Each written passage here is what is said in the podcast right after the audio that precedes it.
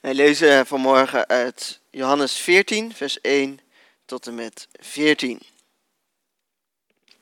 Wees niet ongerust, vertrouw op God en op mij. In het huis van mijn vader zijn veel kamers. Zou ik anders gezegd hebben dat ik een plaats voor jullie gereed zal maken? Wanneer ik een plaats voor jullie gereed gemaakt heb, dan kom ik terug. Dan zal ik jullie met me meenemen en dan zullen jullie zijn waar ik ben. Jullie kennen de weg waar ik heen ga. Toen zei Thomas, wij weten niet eens waar u naartoe gaat, Heer. Hoe zouden we dan de weg daarheen kunnen weten? Jezus zei, ik ben de weg, de waarheid en het leven. Niemand kan bij de Vader komen dan door mij. Als jullie mij kennen, zullen jullie ook mijn Vader kennen. En vanaf nu kennen jullie Hem, want jullie hebben Hem zelf gezien. Daarop zei Filippus, laat ons de Vader zien, Heer, meer verlangen we niet. Jezus zei, ik ben nu al zo lang bij jullie, en nog ken je me niet, Filippus. Wie mij gezien heeft, heeft de Vader gezien. Waarom vraag je dan om de Vader te mogen zien? Geloof je niet dat ik in de Vader ben en de Vader in mij is? Ik spreek niet namens mezelf als ik tegen jullie spreek, maar de Vader die in mij blijft, doet zijn werk door mij. Geloof me, ik ben in de Vader en de Vader is in mij. Als je mij niet gelooft, geloof het dan om wat hij doet. Werkelijk, ik verzeker jullie. Wie op mij vertrouwt, zal hetzelfde doen als ik, en zelfs meer dan dat. Ik ga immers naar de Vader. En wat jullie dan in mijn naam vragen, dat zal ik doen, zodat door de Zoon de grootheid van de Vader zichtbaar wordt. Wanneer je iets in mijn naam vraagt, zal ik het doen. Tot zover.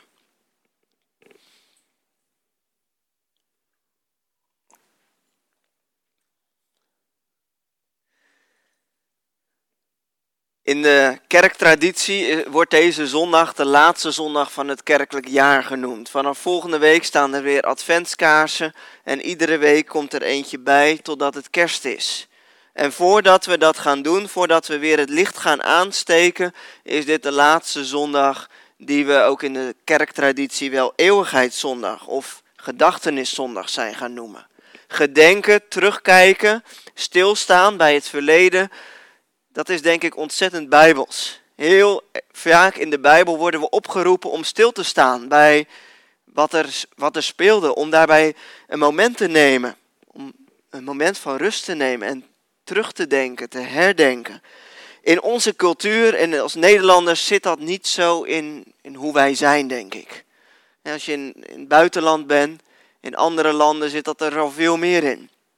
In het Westen, Amerika, merk je dat ze voor iedere grote oorlog staat er een groot monument opgesteld. En voor ieder belangrijk persoon staat er een, is er een feestdag waarop mensen vrij zijn.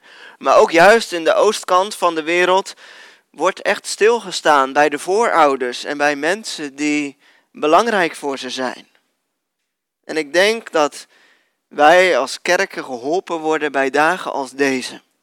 Om een dag te hebben waarin we ook de namen noemen die ons zijn ontvallen. En dit jaar was het er één, een hele bijzondere, Dora. En daarin is het goed om dat nog een keer te noemen. Dat kan ook op oud jaar, maar dan hebben we geen dienst. Dus ik dacht, het is goed om op deze zondag dat te doen. Vandaag kan het zo zijn dat je hier bent en je iemand mist. Heel concreet, al langer geleden, een man, partner, vrouw, vader of moeder of iemand anders. Het kan ook zijn dat je hier bent en zegt, nou, maar dat heb ik niet zo, of ik heb daar ook niet zoveel mee. Nou, ik denk dat dat ook voor iedereen verschillend is. Ik vond twee voorbeelden van mensen die uh, aangaven hoe zij omgaan met het mensen die verloren zijn door de dood. Caroline van der Plas, die zei laatst, een tijdje terug in de media, in een interview, dat ze het abonnement van haar man, die al langere tijd is overleden, die, die betaalt zij nog steeds. Iedere maand maakt zij, wordt dat nog steeds van haar rekening afgeschreven. En eigenlijk was dat, hè, vroeg die man van, ja, waarom dan? Wat, wat, wat, wat zit daarachter? Waarom zou je het doen? Want hij is er toch niet meer. Nou, zei ze, en ik vond dat iets heel typerends, en misschien is dat wel herkenbaar. Uh, ze zei, als ik zijn abonnement betaal, kan ik nog steeds bellen naar het nummer en dan hoor ik zijn stem in de voicemail die hij heeft ingesproken. Dat is soms wat het is. Hè? Als iemand er niet meer is, zoek je naar dingen die, je nog, die nog herkenbaar zijn aan iemand. Een gemeentelid die, die ik laatst sprak, en ik weet niet meer of dat van hier was of vanuit Pernis, maar dat maakt ook niet uit, die zei, na het overlijden van mijn geliefde heb ik de jas een jaar nog aan de kapstok laten hangen, want als ik er langs kwam, kon ik nog even snuffelen in die jas, en dan rook ik het nog. Ook dat is een manier van hoe we kunnen omgaan, en ik denk dat dat voor veel mensen geldt, met de dood en het verlies, omdat het ook zo lastig is te aanvaarden dat het voorbij gaat. Ik weet dat voor mijzelf was het overlijden kwam vrij laat. Ik denk dat ik echt al 12 of 13 was toen mijn overgrootmoeder overleed. En ik heb dat vrij bewust meegemaakt en ik vond dat ook een beetje ongemakkelijk op een bepaalde manier. Ik kende het niet zo goed. En daarom denk ik dat als wij het als kerk en als gemeente en als gezinnen het hebben over het einde, dat het ook gewoon een, een logisch gevolg is wat, er, wat erbij hoort en het daarover te hebben. Onze Dora was ook een geliefd mens. Een moeder, oma, overgrootmoeder, maar ook een heel geliefd gemeentelid. Zij genoot van mensen, van een volle zaal. En toen wij van haar afscheid namen, zagen we dat ook. Er waren veel mensen die van haar afscheid kwamen nemen in de stromende regen. Het was alsof de hemel ook liet merken, we zijn met elkaar verdrietig. En tijdens een uitvaart, tijdens een afscheid, is het denk ik belangrijk dat we woorden vinden van troost. Dat we terugblikken op hoe iemand was. Dat we de naam van iemand noemen. En vanmorgen doen we dat opnieuw. In deze zondag blikken we ook al wel vast vooruit naar de komst van Advent, naar de komst van de zoon. Die kwam als een kind in Bethlehem. Die kwam om te regeren over deze wereld. Naar een verlosser die voor ons kwam als een kind, kwetsbaar en klein, het leven instapte. En ook rond zijn leven en vooral het eind van zijn leven vindt er iets plaats van verlies en daarover hebben. Tijd nemen om stil te staan bij het levenseinde. En ik heb vanmorgen gekozen om Johannes 14 te lezen. En dat is niet zozeer een adventshoofdstuk of wat gaat over de komst van Jezus als kind, maar het is wel iets wat past bij de woorden die je gegeven zijn om stil te staan bij het einde. Wees niet verontrust, wees niet ongerust, vertrouw op God en op mij. Eigenlijk begint dit, deze hele lange redenvoering. Johannes heeft in zijn, in zijn evangelie vier, vijf hoofdstukken gewijd aan de laatste toespraak van Jezus. Wij zijn soms al blij als we afscheid nemen van iemand dat er nog woorden zijn of dat iemand nog wat kan zeggen. Bij Johannes zegt Jezus heel veel. En hij gaat eigenlijk langzaam vertellen wat er gaat komen. Als hij gaat sterven, wat de bedoeling is. En dat begint al in hoofdstuk 13. En je kent dat gedeelte wellicht, en anders vertel ik het je nu. Jezus die gaat naar zijn leerlingen toe voordat zij het Pesachmaal, een belangrijke maaltijd vieren, waarin ze terugdenken herdenken aan dat ze uit Egypte gingen en hij was de voeten van de leerlingen. En Petrus die zegt, nou, doe mij maar niet. Ik ben niet, uh, het hoeft van mij niet. En Jezus zegt, maar je moet wel je voeten wassen, Petrus. En Petrus zegt dan, nou, doe dat me dan maar helemaal. Nou, die context waarin Jezus zegt, en ik ben degene die je eigenlijk wil dienen, die de minste wil zijn. Die de weg gaat om, ja, om, om minder te zijn dan jullie. En vanuit dat verhaal zegt Jezus, ik ga bij jullie weg. Er komt een einde aan mijn leven. 33, 35 jaar is Jezus. En hij zegt, ik ga afscheid nemen. Ik ga heen, ik ga terug naar mijn vader en daar kunnen jullie niet komen. Later zullen jullie daar ook zijn. En de leerlingen zeggen, we willen u volgen, maar Jezus zegt, dat kan nog niet, dat moment komt later. En in Johannes 14, het hoofdstuk wat we lazen, zegt Jezus, ik ga weg naar de Vader. In het huis van mijn Vader zijn veel woningen. Ik denk dat die troost van dit gedeelte, die eerste paar versen, ook tot ons komt vanmorgen. Het huis van de Vader. En als je nadenkt over dat huis van de Vader, komt dat ook in Johannes 2 voor. Het begin van Johannes, waarin Jezus de tempel schoonveegt. En hij zegt daar, het huis van mijn vader moet een huis van gebed zijn. En jullie hebben het gemaakt tot een rovershol. Huis van mijn vader. De plek waarin mensen bij elkaar kwamen in de tempel om te bidden, om te weten contact te hebben met God en in verbinding te zijn met de hemel. Er zit een overeenkomst in tussen de tempel en het verhaal waar Jezus het over heeft. Want Jezus heeft het hier niet over de tempel, maar hij heeft het over de plek waar hij naartoe gaat. En die tempel en het huis van de Vader, dat is eigenlijk hetzelfde als waarin, waar Jezus het heel die tijd over heeft. De plek waarin er verbinding is tussen hemel en aarde. Tempel of de tabernakel is de plek waarin God en mensen verbinding vinden. In het heilige van de der heiligen of het allerheiligste staat de ark.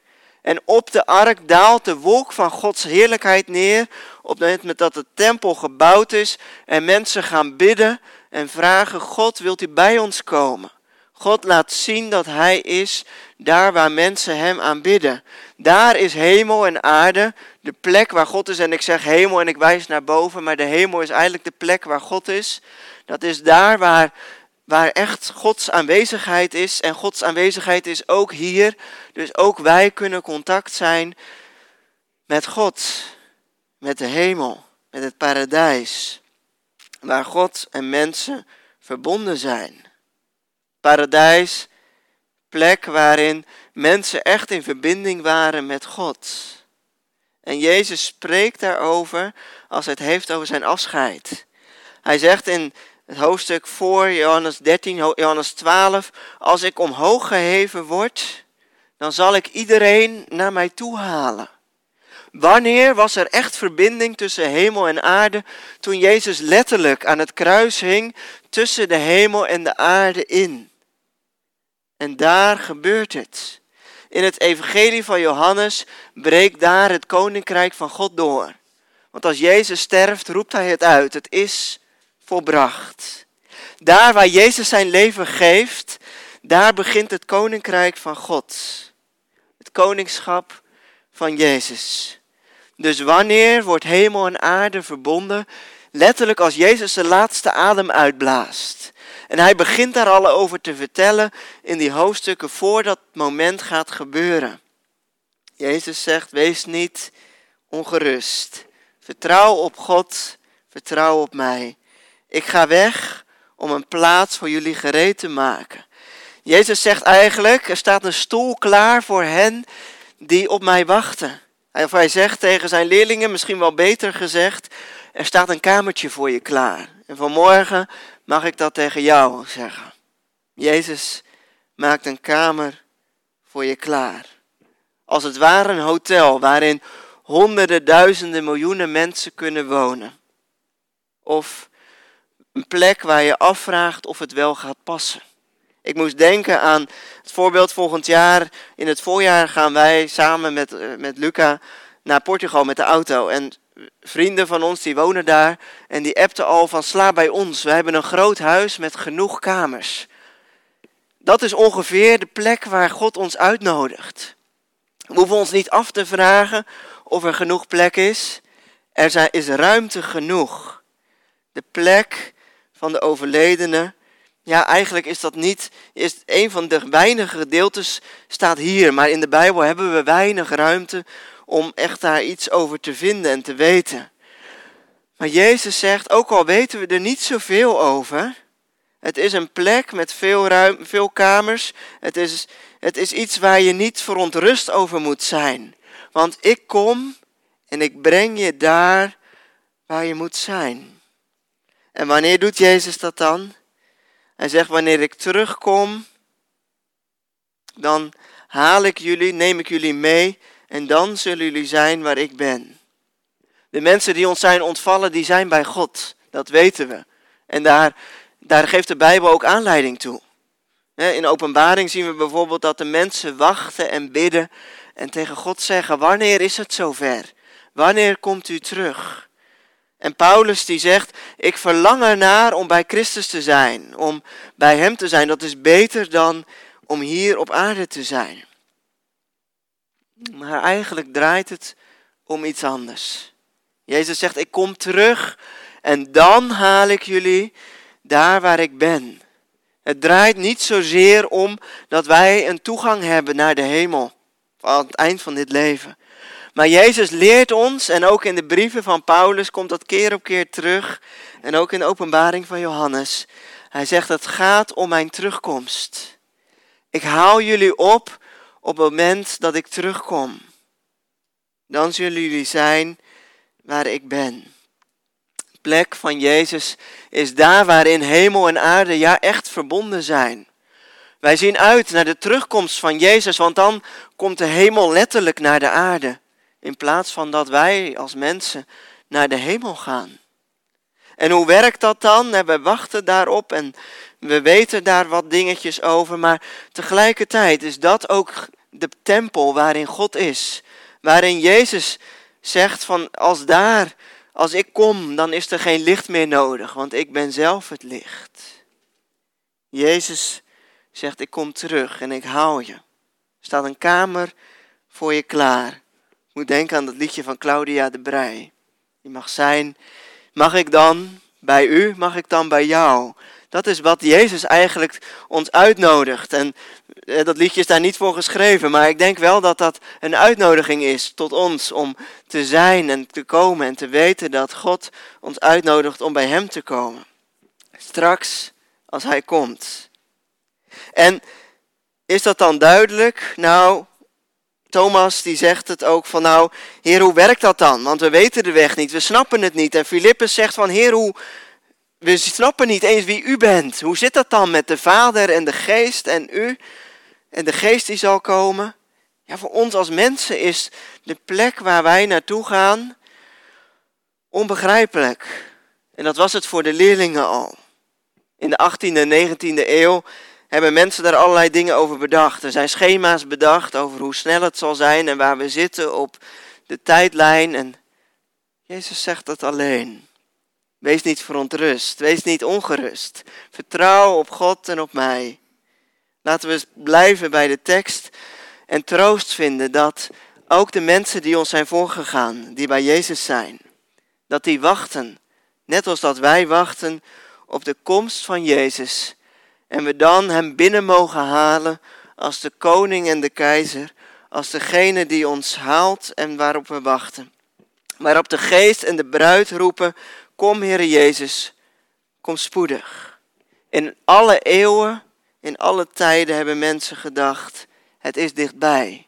En ook nu geloven wij en zeggen wij, Jezus komt spoedig, het is dichtbij.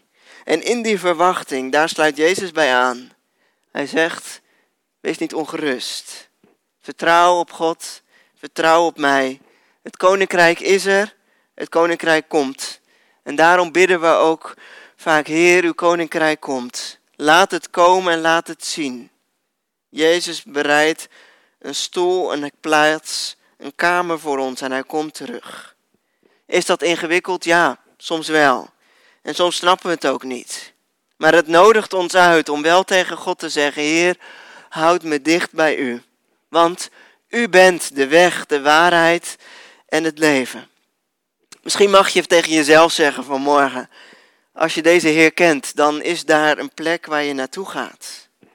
Dan is daar hoop voor hen die ons zijn voorgegaan. Dan is daar de weg, de waarheid en het leven. En we weten dat er herstel komt en Jezus deze planeet, de dieren, de mensen, alles zal herstellen. En dat Gods vrede onderweg is. En daar zien we naar uit.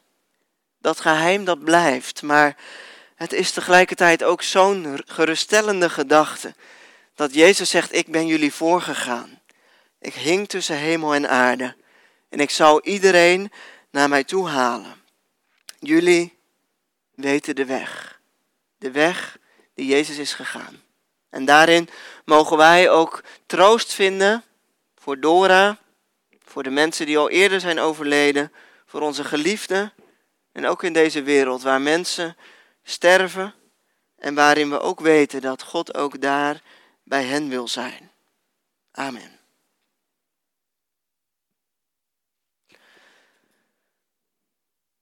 We gaan over naar het moment waarin we ook ruimte hebben om te herdenken. En ik steek het kaarsje aan. En daarin weten we dat het licht van Jezus ook is bij hen die ons zijn voorgegaan. Arthur en Connie, mag ik jullie uitnodigen om grote kaars aan te steken.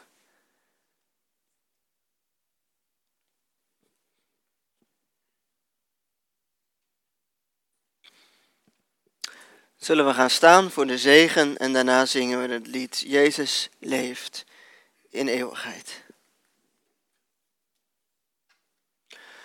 De genade van onze Heer Jezus Christus, de liefde van God onze Vader en de eenheid nabij ten troost van de Heilige Geest is met jullie allemaal.